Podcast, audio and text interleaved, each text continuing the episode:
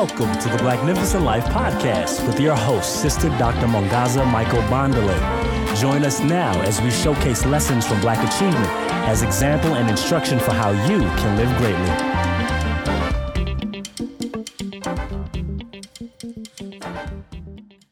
So welcome, welcome to the Blacknificent Life Podcast with Sister Doctor Mongaza. It is in this space where we celebrate historic and everyday examples of Black beauty, power, and genius in a world trained not to see. You see, we are here to remind you of the pure joy you can experience in being exactly who you are. Our intention is to use lessons from Black achievement as instruction for learning thinking skills and action habits for producing a magnificent, indeed a Blacknificent life. Most importantly, we invite you, our listeners, into a knowing of Black achievement as a launching pad that informs and activates your own greatness. And on this podcast today, ah, mm, get ready for a treat. We have an award-winning speaker, author, business, personal, and executive coach who specializes in, you listening? Procrastination prevention.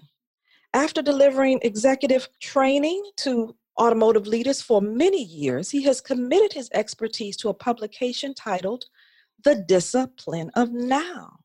Now, like no procrastination. twelve practical principles to overcome procrastination. Let me just tell you a little bit about the book, which will also be a reflection of who he is.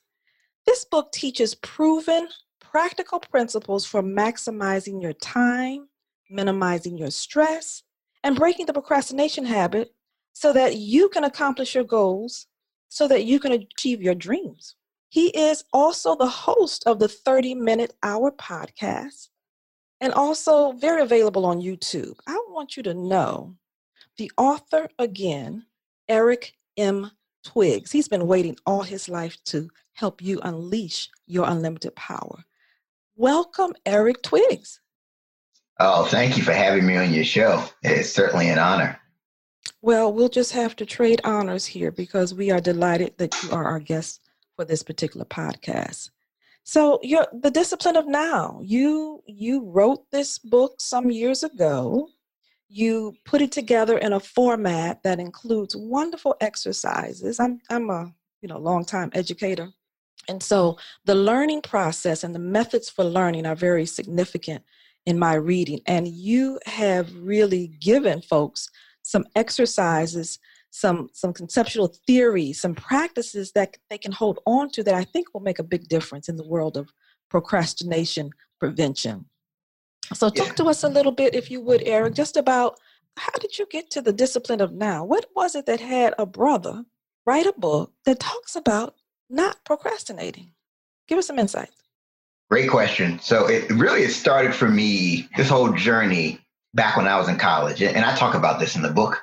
Uh, it was my senior year. I'm in college. I'm at Hampton University. And I'm talking to a really good friend of mine, my fraternity brother, Donnell. So Donnell and I, we were a little different. Donnell was about his purpose, and I was about the party.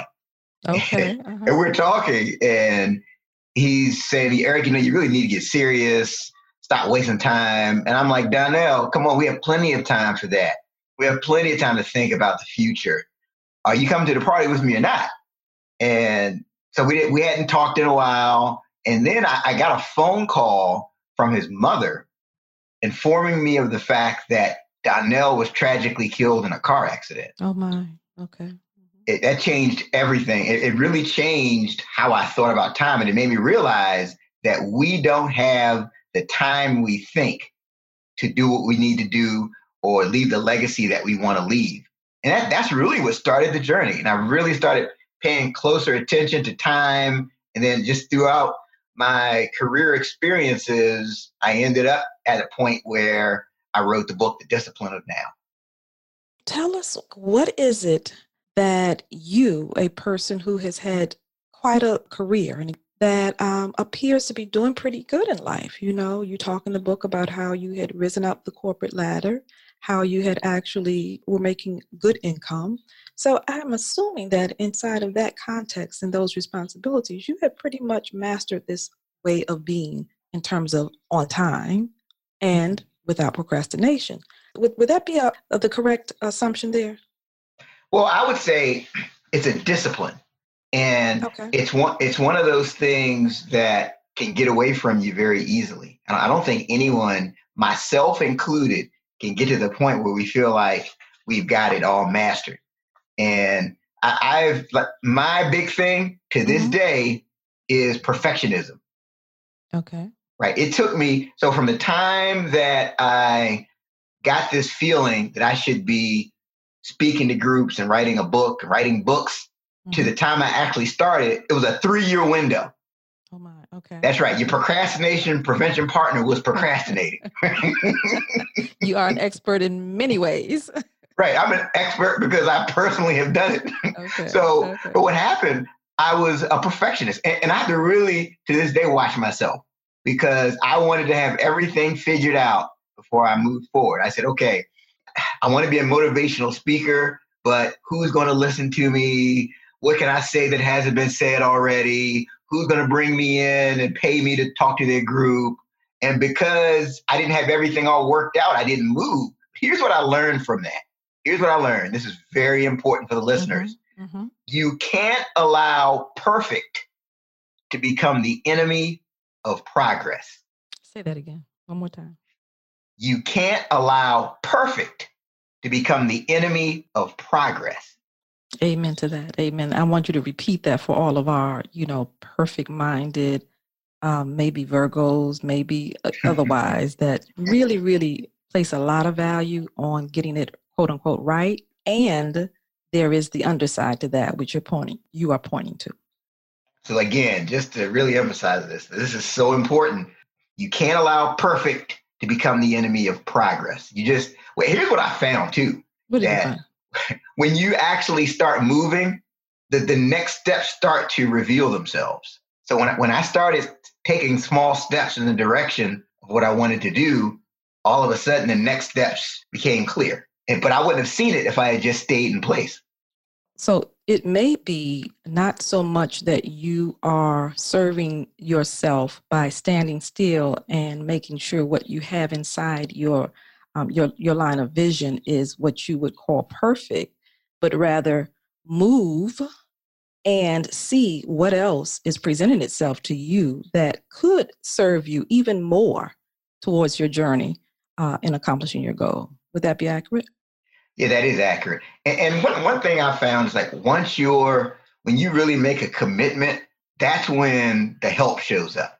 It, it's, I can't explain it. But when, when you really decide in your mind that this is what I'm going to do, mm-hmm. I don't know exactly how I'm going to do it, but I'm just going to move in that direction.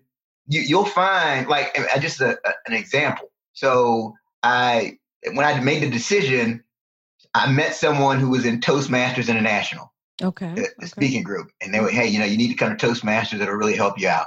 Mm-hmm. And then I joined Toastmasters. And then when I was in Toastmasters, I met one of the members who happened to train people who wanted to become professional speakers. Okay. And then I started working with him. And then as, as I'm working with him, I meet someone who's in the National Speakers Association. Mm-hmm. And he says, you know what? If you really want to take it to the next step, you have to come join the National Speakers Association. And it just step by step by step. And here we are talking today. In other words, when the student is ready, the teacher does appear. Right. Yeah. Like, so that sounds like a cliche, but it, I found it to be very true oh, in my life. Wisdom. Absolutely. Yes. I agree with that. I concur. So now talk to us. You you cover such a, a broad span of topics, some of which people would not immediately think that they coincide or align or intersect this notion of procrastination. So it's very, very comprehensive. I'm saying that to our audience so that you will know that this book really has a holistic approach to the notion of procrastination and offers you just such tools and insights. I know you're going to want to get it. So let me just give the website out now. That's w w w dot eric m twiggs dot com is where you can gather the book. You can purchase the book. It's also on Amazon. Am I missing any other places, Eric? Yeah, they can go directly to the website. But again, it is all, you can go directly to amazon dot com and pick it up as well. So either of those two, those two outlets. Yes. So listen, you teach people how to squash procrastination. In doing that, one of the things you point to is the link between innovation and preparation. innovation and preparation. So there's something in there that says you can do your best when you give yourself time and you prepare. So talk to us a bit about the link between innovation and preparation. Yes. So I, you know, I talk to people all the time that say, well, Eric, you don't understand. I work better under pressure. Right. We hear that. And yeah. I call that justification for procrastination. But, mm-hmm. but, but a lot of times procrastination is a silent killer, and we don't really understand that, especially like if you're doing something innovative, it takes time for your ideas to develop. And so if you wait until the last minute, the product isn't going to be as good. So in the book, I actually created a, a matrix. I call it the creativity matrix. Mm-hmm. And so for example, just so, so the reader should really see where they are, like if they've got a big project. So for example, if the a deadline urgency, the first box of the matrix, if the deadline urgency is high, the creativity is low, right? Because you're just trying to get finished at that point. You're just trying to throw something together. And then you have in the, the next box, so if you just picture this, it's the next box is like in the bottom left corner, the mm-hmm. deadline urgency is low and your creativity is high. That's ideally where you want to be, where you have time, like when you start early, and again, it goes back to what I said earlier, that you, once you make that commitment, that's when help and ideas and things like that start coming your way. So even, so even if you know the presentation is two months away, if you start early mm-hmm. and, and then you stop, and then when you start again, you find that more ideas start to come to you, and you, you give yourself your ideas a chance to incubate. So then, so the third box, when the deadline urgency is high and your creativity is high, that's that's a good place to be from the standpoint of you put so much, so many years of practice that you can, like, you know, I know ministers, for example, that can be called on to speak at a church at the last minute, mm-hmm, mm-hmm. but they've, they've been preparing for this moment. They're always practicing. Mm-hmm. So you don't get ready, you stay ready when, when you're in this quadrant, but that takes some, some development. And then if the deadline urgency is low and your creativity is low, that's probably, that, that that's not a good box to be in. Uh, so, so the big takeaway is give your ideas time to incubate. I know you think you work better under pressure, but it's much better to start early. And one way of knowing that, of, of discovering that, could be trying it, trying it. You know, like yes. Oftentimes I hear uh, people, students, people who have work projects underway say that because that's all that they know. And they seem to be able to just, you know, make it over the line in operating by operating in that way. But if you try something a little different, you might be uh, really surprised. I agree with you.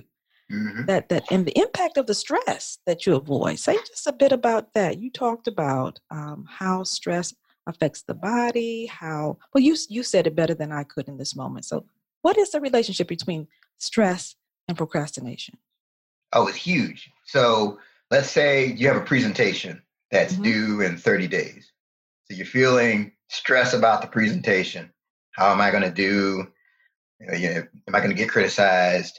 And then you start procrastinating. So, so you start looking for relief. So, so part of the reason in that scenario that you're procrastinating is you're looking for, you're, you're looking to relieve the anxiety. So that's why you start checking your email, checking Facebook, you start cleaning off your desk. You're, you're looking for that release from the stress that you feel.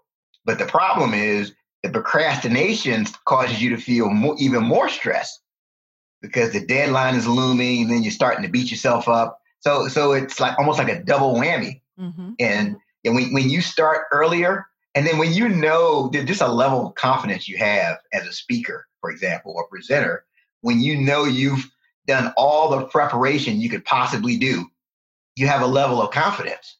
Mm-hmm. You don't feel as much anxiety.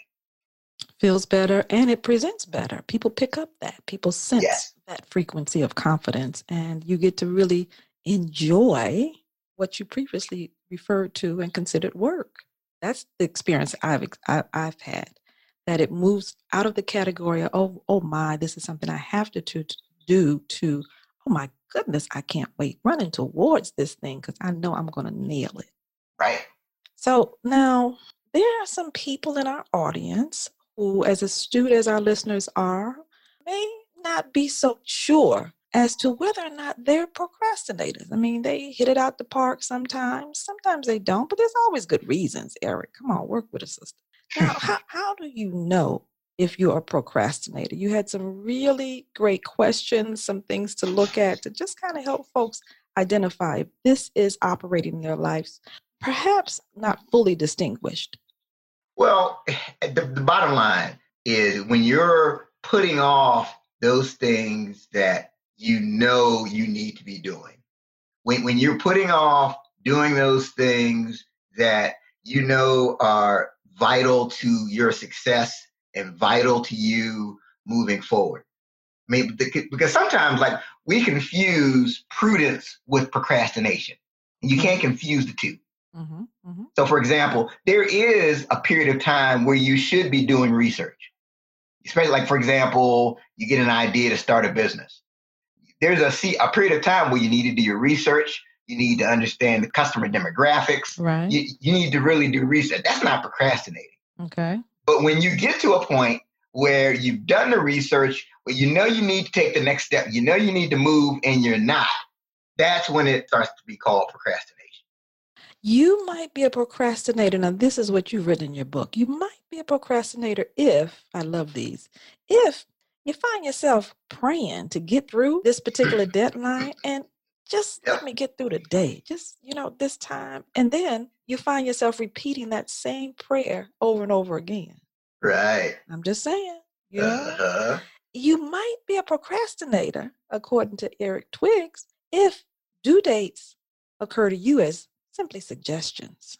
Right. You, you know, you, you might be a procrastinator if you really embrace this concept of arriving at events fashionably late. Mm-hmm. Yeah. And if you're the person who waits to buy gifts, you, you know the birthday comes at the same day, at the same time every year, but you wait to buy the gifts. You're the one late to weddings, perhaps even your wedding, and you're always rushing and forgetting things. And of course, it's never your fault. It's the traffic and it's, you know, other variables. So that's just a little check off that you get to review inside the book, to help you determine, is this part of who I am? Not like that's all of who you are, but if that's some aspect of how you operate, this is a good way to just look at and determine how you can shift some of that behavior that you may not want to embrace. One of the things I really like about the book, again, Eric, are the exercises. There are exercises for just about almost every chapter. And so you get to actually make lists. You get to do comparisons. You get to sit, review, and give some thought about what you really, really want. That brings me to this chapter on clarity. Yes. Just getting clear about what you want. What is the impact of clarity on preventing procrastination? Well, like I always say, and I say this in the book, that clarity is the starting point of success. And many times we, the reason we don't move or the reason we, we don't have that sense of urgency is because we're really not clear on where we want to go and, and what, what it is that we want to do. So, and so in the book, I actually have some exercises. So it's stop, read, act. And I've got those sections labeled in the book. And I have you go through different exercises. One, one of the exercises to really help you to gain clarity is your deathbed self. I know it sounds morbid, but it, your deathbed self. So sometimes if we, we're trying to decide, hey, is this something that I should do? What would you, if you were, you have to kind of picture, go to the future. Let's say you're on your deathbed. What would you say to yourself? Would, would you advise that you move forward with that? Because no, a lot of, Eric, no, Eric yes. I don't, I don't want to consider I'm, I'm being the devil's advocate here. I don't want to consider my death. I, you know, come on now. You said it might be a little more, but yeah, I, I think I kind of agree. So, I mean, you know, really, my deathbed, is there anything more or different I might do to just get at how it is I can I can move, gain clarity in my life to help this procrastination? How well, there is. But, but here's the thing, though. Mm-hmm. Like when they interview people that are near the end of their life, they tend to regret the actions they didn't take more than the, the action they took, but didn't work out. Got it. because the whole point is getting to a different perspective. Mm-hmm. When you're in the perspective, when you fast forward to the future, you're, you're looking at it from the standpoint of, you know what, life is about taking risks and, and moving forward. And so you'll, you'll be more likely to move forward and take that risk if you look at it from, you know, it sounds morbid, but you, mm-hmm. you'll be uh, more likely to take the risk. And if one of our listeners uh, had that kind of response, the reason that I wanted to be the devil's advocate is because that in itself is an indication that mm, your inclination to move away from what's different or to move into a zone that is less than comfortable might not be serving you. So, so yeah, we, we will die. We will mm-hmm. each leave here. And here's an opportunity to step into an uncomfortable consideration, uncomfortable thought pattern that may actually deliver you some unforeseen results and value. So step into the unknown, which is a part yes. of the process, which is part of the process. Go right ahead. Absolutely. Yeah. So no, that, that's it. And you were talking about some other exercises.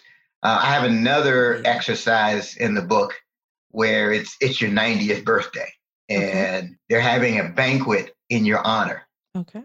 So really think about who's there, you know, when, when they get up to talk, what are they mm-hmm. saying about you? Yes. What are they saying that you accomplished? What are they saying about you? Mm-hmm. With the balloons. Come on now, vision. With right, right. Yeah, visualize. I mean, balloons. We got right. ribbons dangling from the ceiling. You in your finest wear. All the right. people in your life are there.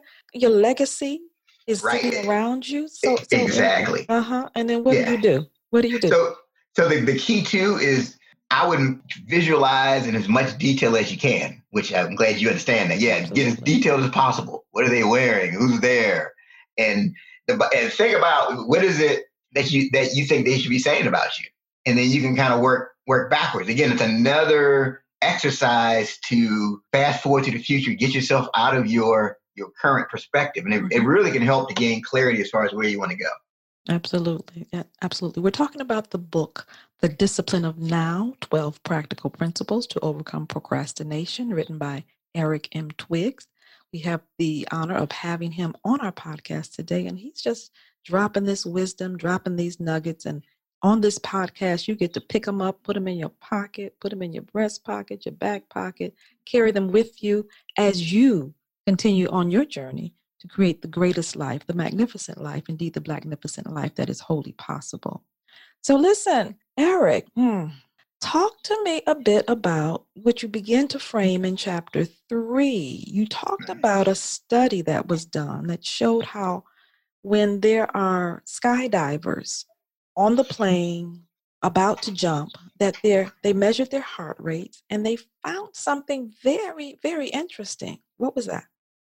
Yeah, so what they found was that the their heart rate, they, they they tracked at what point did the heart rate peak. And they found that the skydiver's heart rate peaked right before they were about to jump out of the plane. Mm-hmm. And that when it, when they were actually in the air, yeah. their heart rate went down. So so the so the heart rate elevated right before the action. Right. Dropped, were lowered, became leveled as the person was actually descending.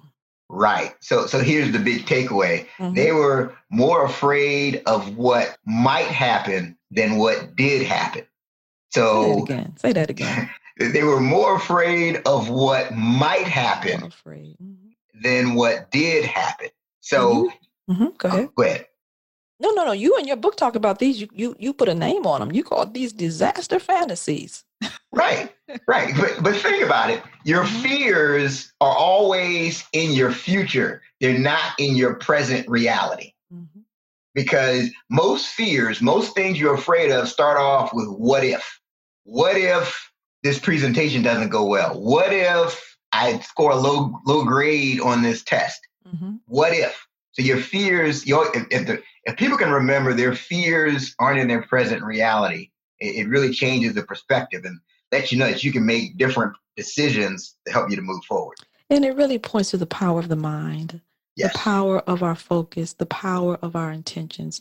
We are always at power. We always are creating our reality, and it can be whatever we choose to be once we have that level of awareness. That's what you're pointing to. Yes. Yeah. I mean, that the, the theme of the book is awareness. Yes. I think that's like the general theme that really, I, my hope is that the reader, when they, after they turn that last page, their, their awareness is heightened mm-hmm. to what's triggering them to procrastinate and what's in their environment and what are the times that they find themselves procrastinating and what they can do to overcome it. Now, Eric, we're talking primarily to this audience. We're talking to Black folks. Let's let's mm-hmm. get down deep up in it, okay? I want you to talk a bit. You don't talk about this in your book, uh, this notion of C P time. When I met you, I saw you at an event and I jumped up and down. And I don't know if you remember, I said to you, you are the answer to my dreams. And I said that to you because the conversation that we often have inside of Black communities makes it okay to be late. Makes it okay not to come on time, not to even expect the event to begin at the time that it was published, that it would start. And we have a level of comfortability there. And, you know, I love my people. Don't, you know, no one hearing this get it twisted. And I love us so much that I know that when we keep our word, we are our strongest. So this is a conversation about keeping our word. Talk to us about C P time, colored people's time. Yeah, that, that can be a cultural thing. So remember you were talking about, yeah, right. So remember you were reading from an expert, an earlier excerpt that you might be a procrastinator if. Yes. Mm-hmm. So, so that, that's a humorous take on the fact that a lot of times we have different perceptions of time. So some people, you know, due dates are a suggestion, like I said. Mm-hmm. Some, some people, if you say it starts at nine o'clock, To, to one person, it could mean I need to be there at eight fifty in case there's traffic. You know, the another person, that means nine-ish. So nine, nine ten, nine fifteen. Mm-hmm. So, so you have these different perspectives. And that's why, especially like within a relationship, it helps to kind of understand the other person's perception of time. And, and, that, and that can alleviate a lot of frustration mm-hmm. so you within a relationship. Between the two of you. Mm-hmm. Right. But, but I, I think it's, sometimes there's hidden, there, there's consequences. Oh, Again, if if you're on C P time in the wrong environment, there's consequences. I mean, like especially, in, and I've seen this in a work situation. You know, I talk about this in the book. There's always that person who, if the meeting starts at nine, they come in five after, ten after, looking disheveled. And maybe nobody really says anything to them, so they think it's okay. But when it comes down to getting, comes time to get promoted, I've never overheard executives saying, hey, let's promote Gary in accounting who's always late. You know, the other thing, um, because the Blacknificent Life podcast is focused on supporting folks, supporting us and actually creating the life experience that we want. This subject of timeliness, of not procrastinating, of being on time, it has everything to do with how well, how quickly, how efficiently we reach our goals. And so for us at the complex, it's critical as one, a representation of integrity, to be able to say you will do something and then do it as you've said it is a first step and a foundational step to creating what you want. And nothing controls your body movement and your mind, but you, unless you give that control away. And so I like to use the notion of being on time, the lessons of being on time, the development of the discipline as, as a first step for, particularly for young people.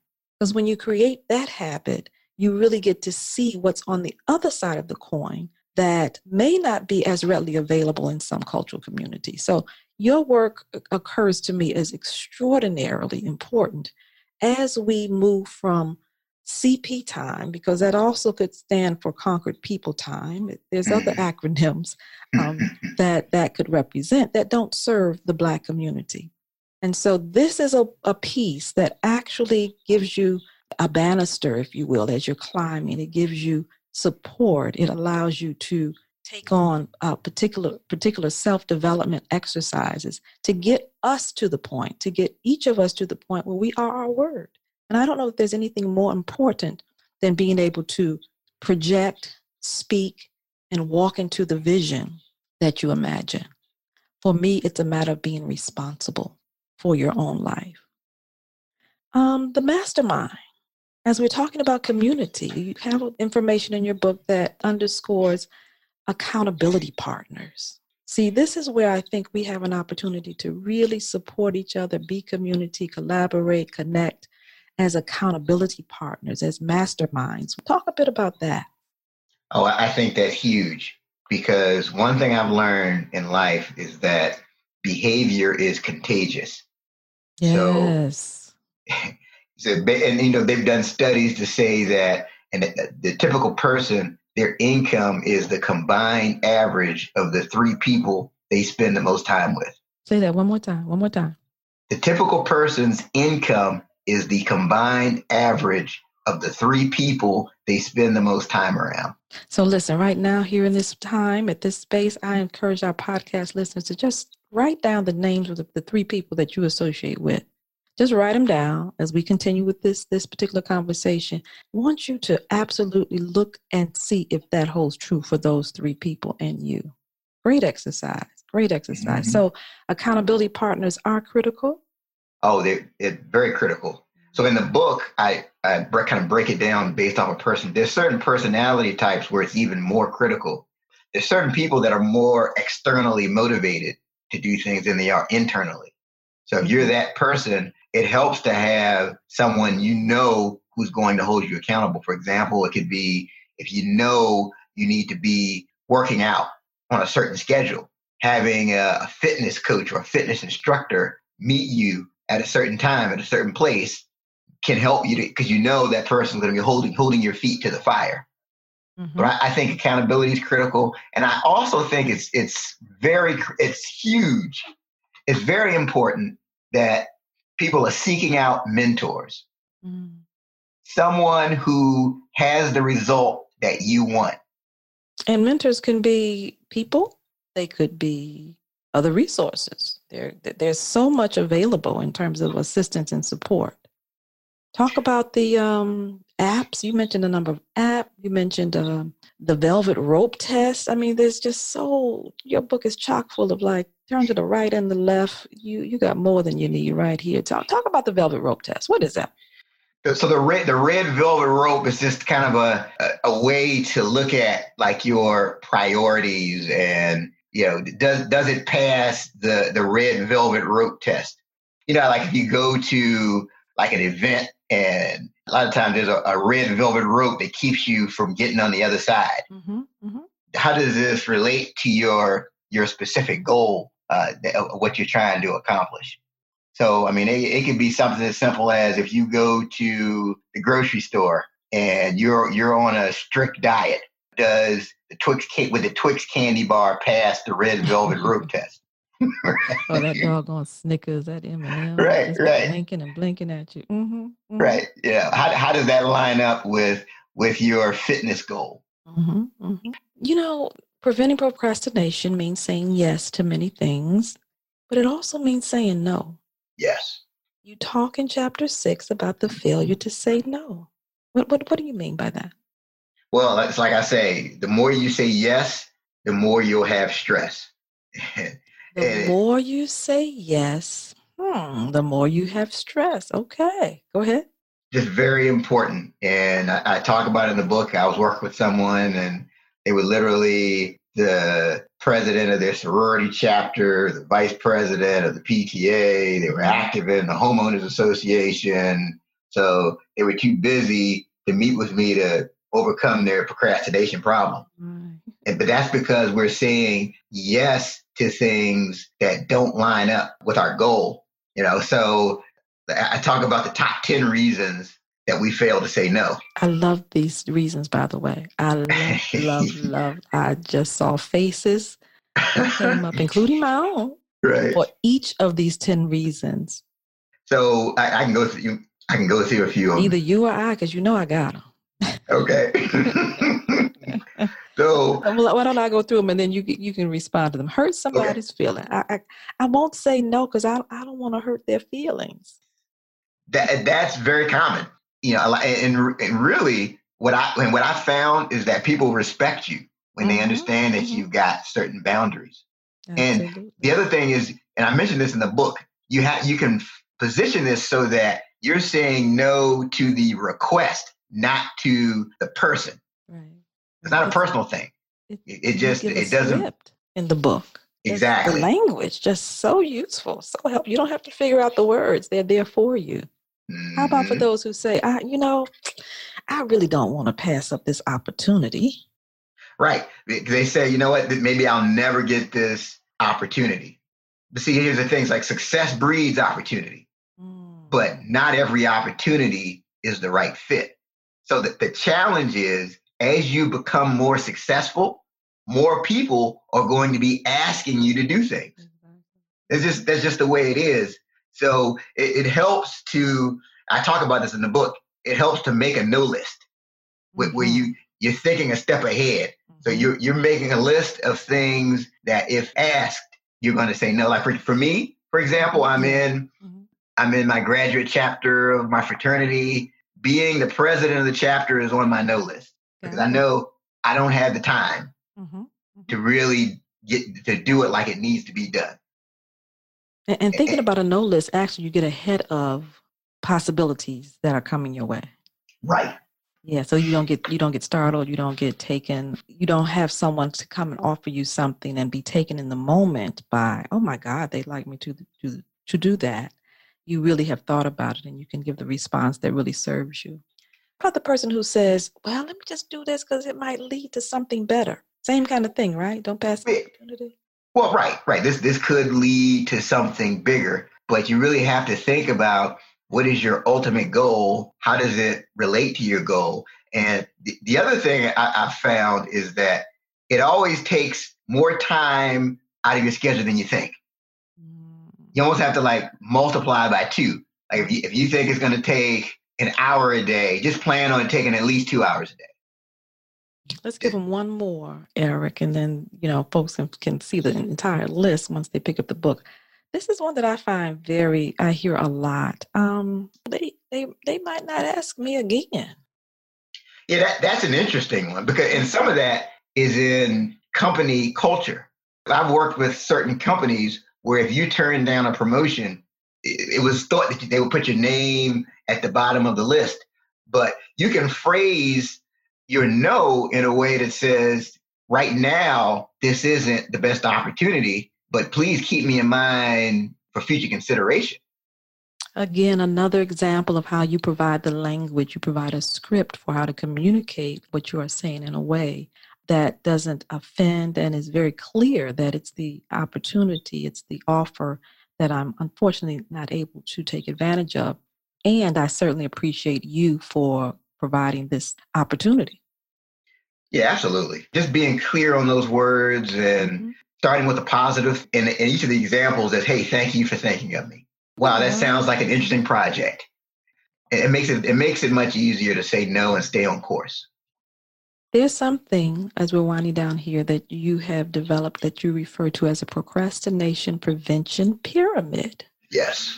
A five-level structure here that you use to do some awesome focused work. Talk, talk about that a bit. So the procrastination prevention pyramid, it's a model that I created. So I've done over twenty-eight thousand coaching sessions. And wait a minute, hold exec- on, hold on, Eric, hold on. How many? Over twenty-eight thousand coach, coaching sessions with executives okay. and entrepreneurs. Wonderful, wonderful. Go right ahead. And so I've, I've just broken it down to these different levels. If you really want to overcome procrastination, so you, you start at the base level of the procrastination prevention pyramid is your attitude, and then it works up from there. Awareness, animation, automation, and then activity is at the top. I hear structure and systems here. I yes. hear and read in your book the opportunity to actually create processes, not like you're waking up every day and having to figure out something newly, but to create structures in your life that will support your being a person who does not procrastinate, that gets things done on time and ahead of time. So systems are very, very important, very valuable. Yeah, and that's, you bring up a good point because the more you have systems, the less you have to rely on your willpower. Right, right, right. And that's one reason that I really appreciated you talked about. You talk about so many things, but one of the things as a baby boomer, you talked about the apps ways to automate mm-hmm. day to day so that you avoid this procrastination business. You talk about the relationship between exercise and procrastination, yes. um, the relationship between even the time you go to bed, like sleep management, mm-hmm. all of that impacts procrastination or not. Yes. And so to draw the links, to make the connections, to allow folks to understand the relationship between uh, procrastination and, and how you feel, how you actually feel is, for me, you know, a health enthusiast, extremely important because there is a direct connection. It's very difficult to be at your best in any arena of life if you don't just feel well. And then finally, you talk about knowing your numbers, knowing your numbers, the amount of time, the amount of effort that you spend to reach your goals. Can you just orient our audience to understanding the significance of keeping track? Absolutely. So that's in the, on the activity part of the pyramid. And I've got activity at the okay. top because you can't get to the top without taking action. So, but no, I talk about the numbers because when it's a question of math, it takes the emotion out of it, right? So, mm-hmm. so let's say you work in sales. Oh, I don't really feel like making calls. But if you know the math says that for every ten calls, I make a sale. So if I make fifty calls, that means I can have five sales. Mm. That's just math. That's math.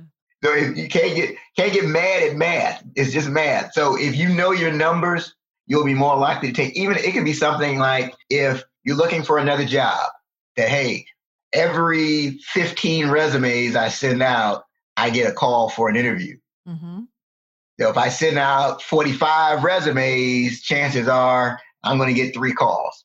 So we, when you know what your numbers are, it makes it easier for you to take action. And the good thing is that this kind of, of data has been collected. It's been analyzed and synthesized. You can Google and find out, you know, essentially what the norms are, what the averages are, mm-hmm. and, and govern yourself accordingly. Having the numbers, know your numbers, the amount of time, the amount of effort that it takes to reach your goal. That in and of itself gives you a perspective. It allows you to make projections. It forewarns you of the, the level of energy that you'll need, like how many of those green drinks you're going to have to really drink to be on your A game and to reach your goal. Right. And, and so finally, I just want you to know how much we appreciate your efforts above and beyond what you have written, above and beyond what you do from day to day. We are just here at the complex. We just so appreciate the fact that you listened clearly along the way. You listened to the, the stirring in your heart and in your head, and you responded to what you knew. No one else could have told you this, to what you knew you were supposed to be contributing to this world. And we're just excited to have you and to have the book and to have your work amongst us, because that gives us more assurance that we absolutely are supported in reaching our goals. Before we end the interview today, Eric, I want to just ask you a couple of questions, just a couple of questions. You know, you're at the complex. You're on the Blacknificent Life podcast show. Tell me, Eric, what does living a Blacknificent life mean to you and your work to overcome procrastination? For me, so my definition of leading a Blacknificent life would be where, where where I'm doing the very best I can to be the best version of myself. Yes. Where I'm I'm maximizing my potential.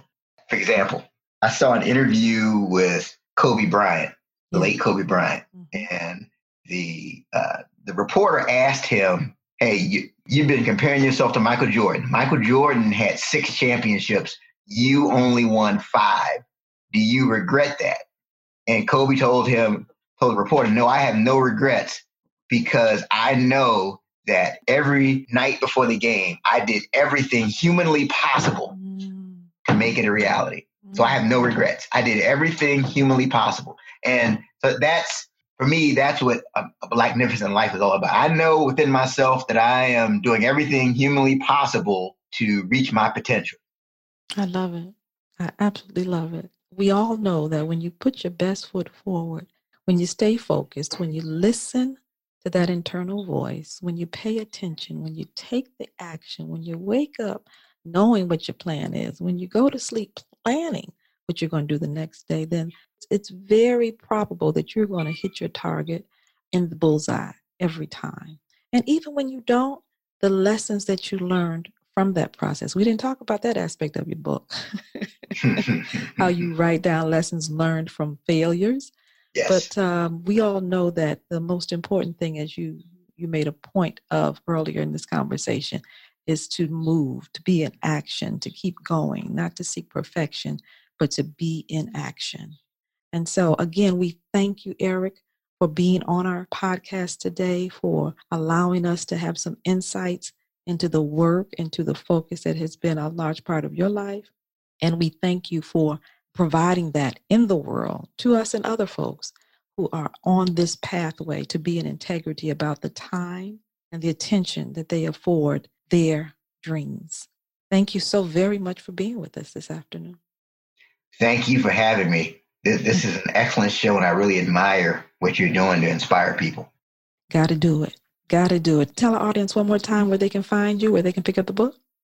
w w w dot eric m twiggs dot com. The Discipline of Now, twelve Practical Principles to Overcome Procrastination. And you are also available to speak to groups and to train and to tell us the other kinds of work that you do in the way of training, preparing, engaging people around principles of overcoming procrastination. Yes. So people can email me at eric at eric m twiggs dot com. I speak to groups. I do workshops where we get, we make it interactive. I also do keynote presentations on mm-hmm. overcoming procrastination and productivity. In addition to coaching, I do one-on-one coaching as well. Yeah, absolutely. So audience, listen, you don't have to look or wonder who's going to be that presenter at your next meeting, your retreat, your convention, your training. He's here. He's ready. Would love to get him in front of, of your audience. And I know he'd love to be there with you. So once again, we thank you for joining us today on the Blacknificent Life Show. Um, you've had a wonderful engagement, I hope, here with Eric Twiggs. I hope that it continues to serve your life. I, I have to tell you one thing. You know, I am grateful. I am so grateful that you listened to this podcast today. And I hope you heard something that informed and inspired your journey to live greatly.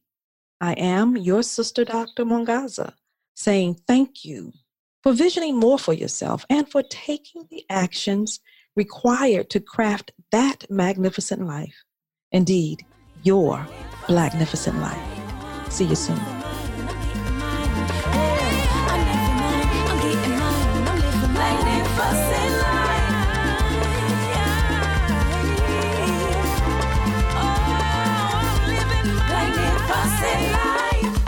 Thank you for listening to this edition of the Blacknificent Life podcast.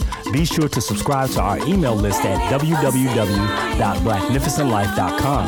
And whatever you do, be sure to consciously, consistently, and courageously craft your own Blacknificent Life. Until next time.